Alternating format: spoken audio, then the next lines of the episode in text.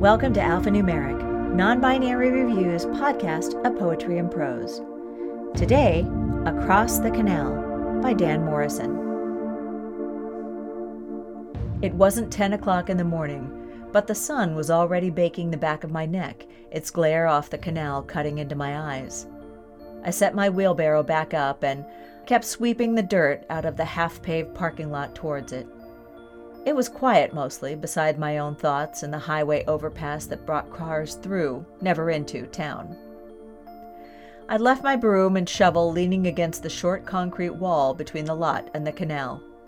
Across the canal was a series of abandoned buildings, factories that left or failed, same as on my side of the canal, except we were still in business. If you looked closely, maybe not even closely, you could tell it used to be beautiful here. Ornate details framed broken windows as stone cut gutters crumbled away.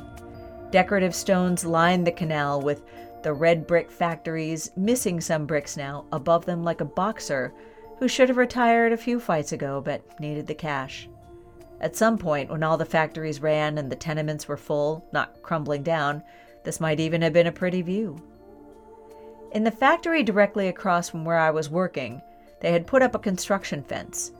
Police were ushering the homeless and the strung out and the rest from the building. They'd have to go somewhere else.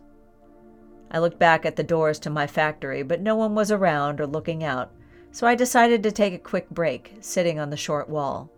It would have to be quick. I couldn't have anyone seeing me, or they'd say I'm lazy. They already do, even though I'm not. Not that it mattered. The canal smelt like liquid garbage in the heat. I laughed to myself. At least I was only sweeping the parking lot. Someone had to drain these things every now and again, and they usually found every bit of nastiness you can imagine down there. They say there's usually a couple of bodies, even. Well, at least whoever cleaned that out got a city pension. That's more than I had. Imagine that dirty water used to power all of this. I wonder what happened to all that power now. Was it gone? Not being produced? Or was it still being produced and stored or used? It didn't matter. I got bored of sitting, so I got up and started sweeping again. I used a push broom to create a large pile of dirt. Then I'd use a snow shovel to fill the wheelbarrow. I figured all the dirt on the concrete must have come from the unpaved parts of the lot. I wasn't allowed to sweep near the cars to keep them from getting damaged or dirty or anything like that. People wanted to keep their Beamers and Benzes pristine. It was dull. I'd done this the day before, too, but it had rained overnight and undone all the work that I'd done. At least, that's what my boss had said. I hadn't noticed any rain, and the dirt was dry, so it must have been a brief storm. That was fine, though. I liked working outside. Even when it was so hot that you could hardly stand it outside, it was hotter inside. Between those damn machines that heat up and the lack of windows so that bugs and pollen don't get in to contaminate anything, it was hell. Inside, I'd get dirty looks. On a busy day, they'd sit there staring at their machines for hours, only looking up to roll their eyes at me as I walked by on my way to sweep whatever abandoned room I could find. You had to be careful, though. Some of those rooms were missing or had rotten floorboards that you could easily fall through. It was better outside. Besides, there was never any supervision out here. Some of the machinists threw a factory door open and huddled up to smoke. Only a couple of them smoked, but the others would hold on to one to make it look like they did. It was the only way to grab extra breaks. One of them, a shorter bald guy with a beer gut and dirty jeans that didn't fit, called me over. I decided another quick break wouldn't hurt. What the fuck are you doing out here? The one who called me over snorted. They've got me sweeping the parking lot. What for? I shrugged my shoulders, pretending like I didn't know why. The story my boss had fed to me was that there was going to be some potential new customer touring the factory at the end of the week, and they wanted the outside to look good to make a good first impression. At least, that's the story my boss had fed me. This lanky guy I hardly recognized, with long, greasy hair and a ripped t shirt on, laughed out, Come on, we all know why you're out here. I ignored him, asking to bum a smoke from one of them instead. All I got back was a grunt. You don't smoke. The lanky guy kept going, sneering. Come on, don't you have a degree? Come on, what the fuck are you doing here? I don't know how he knew that. It's not like I talked about it much. I could feel myself shifting weight subconsciously. They kept going, getting loud and laughing, asking me about what I studied and what the fuck happened and why was I here. Film. I studied film. Not that I was going to tell them that, they didn't need to know. I also wasn't going to tell them I was here because I needed money. My girlfriend was pregnant, and that was that. No dream of something bigger. Maybe I should have left her. It would have been easier, and I could have kept the dream. Plenty of guys do it, anyways. No one would have blamed me, right? I hated myself for the thought. I had loved her before, and I love her now. I could never. Why would I even think like that? Their laughing snapped me out of it. One of them grunted at me. We'd all be better off if you went somewhere else. You and us. I was about to snap back at him when my boss came out the door to have a smoke himself. He looked me up and down and said, What are you doing? Are you supposed to be sweeping? I gave half a smile and just turned around to go back to my broom. I heard the lanky one hiss at my back, Have fun now. As I got back to sweeping, I tried to ignore the men laughing and my embarrassment about my own thoughts. I tried to think about baseball, to put myself into a daydream where I had been decent enough to play past high school, but I couldn't focus. All I could think about was the way the machinists looked at me when I walked by them. All I could think about was a buddy of mine letting me know that they thought I was depressing to look at when I walked around inside. Doesn't matter, I told myself. I wasn't working there for them. I wasn't working there for me. Why should I pretend to be happy when I wasn't? Walking around that dimly lit oven with half the rooms empty, why would that make me happy? That I get to sweep rooms no one even goes into?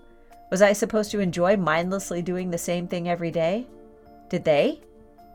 It didn't matter. My wheelbarrow was full again, so I started pushing it around to the back. I took it the long way to kill some extra time. The only downside was I'd have to pass the dumpster going this way. Normally, this wasn't so bad unless it was wet, but in this heat, it would be worse than normal. It didn't help that someone had dumped a type of chemical in them. It was a dye of some kind. It smelt like the air was poisoned. From there, it was just around the docks where trucks were loaded, and I'd be around the building. Once I got to the back of the old factory, I went over to my dirt pile. It was in this little courtyard that no one used anymore. On the walls behind my dirt pile were these vines wrapping their way up and around the building like they were trying to choke it. I'd overheard my boss saying that he'd have me cut these vines down next. I'd gone to check the vines out earlier. They were strong and wouldn't let go when I tried to pull them off the wall. I had no idea how I was going to deal with that. Looking at my dirty pile now, I figured I'd also have to move that again, if only to get to the whole wall. That didn't matter though. For now, I just had to move the dirt here, which I did, dumping my wheelbarrow next to the pile. I had to laugh, then shout, I am Sisyphus! Looking around, no one was looking at me at all. I doubted anyone ever bothered to come back here for anything. It was just shrubs and a small path back here, anyways, so I sprinted to the top of the dirty mound. I knocked some of the dirt off the pile, but that didn't matter. My smile left as I muttered, but I'm not in hell yet, apparently. I slid back down the hill and went back to the parking lot to sweep some more. The men were still there, laughing and shouting, none of them smoking anymore. The one who originally called me over squealed, How's it going, Scissor Fist? They all howled, trying to find a way to turn Scissor Fist into a sexual hand sign, eventually taking the easy route. I ignored them as they howled and shouted. A car whipped under the overpass and into the lot, a Cadillac. It kicked up dirt all over the pavement I'd already swept. The factory owner popped out of the front seat, ready for work just after 11 o'clock in the morning. He was always smiling, and I didn't want to deal with that, so I put my head down and ignored him. Glancing back towards the door, I noticed that everyone had scattered from their smoke break. That made me smile. I spent the rest of the day sweeping up all I could from the parking lot. The next day, I parked and listened to the radio for a little bit, still waking up. They were talking about the Celtics. Apparently, they were a bunch of overpaid bums, but I didn't care much about basketball. When they cut to a commercial, I got out to go and clock in. There was a commotion on the other side of the canal. I stopped for a moment to see what they were doing. The brick factory was framed by the orange sunrise, making it look like a large black shadow, not that I could see much of that shadow. The reflection from the canal was piercing. It was so piercing that I could hardly see the implosion. I could hardly see the explosions on the floor level that had that old red brick collapsing on top of itself. Dust kicked up, blocking out the sun, leaving only rubble. I was surprised how quickly it was over. I wondered how long it would be until they put something new there, or if they'd just leave the brick or an empty lot for a few years until they figured out what to do. By now I was running late, so I tried to hustle in. The radio outside our break room was on the same channel I listened to in my car, and they were back from commercial. Apparently, the Red Sox were overpaid bums too. That mattered to me. Not that I'm sure it should. I clocked in quickly when my boss shouted to me from his office. I went in and he told me off for running late. I was glad he didn't know I had been sitting outside for a solid 15 minutes. Or was it a half hour? It didn't matter. I apologized and said there was bad traffic, an accident. He didn't care. As I started to walk away, he stopped me, smirking. I'd have to re-sweep the parking lot today. Apparently, there was still dust and dirt everywhere. This was Across the Canal by Dan Morrison, read for you by Lisa Quintana. Our music was Lost by Daniel Hortool, provided by Pixabay.com. Alphanumeric is a production of Zoetic Press and is mixed and mastered by Lisa Quintana. If you like this piece, you'd love non binary review. You can get this issue and all our back issues at zoeticpress.com. If you really like us, subscribe in your favorite podcast app and please give us a nice rating or review. Thank you for listening.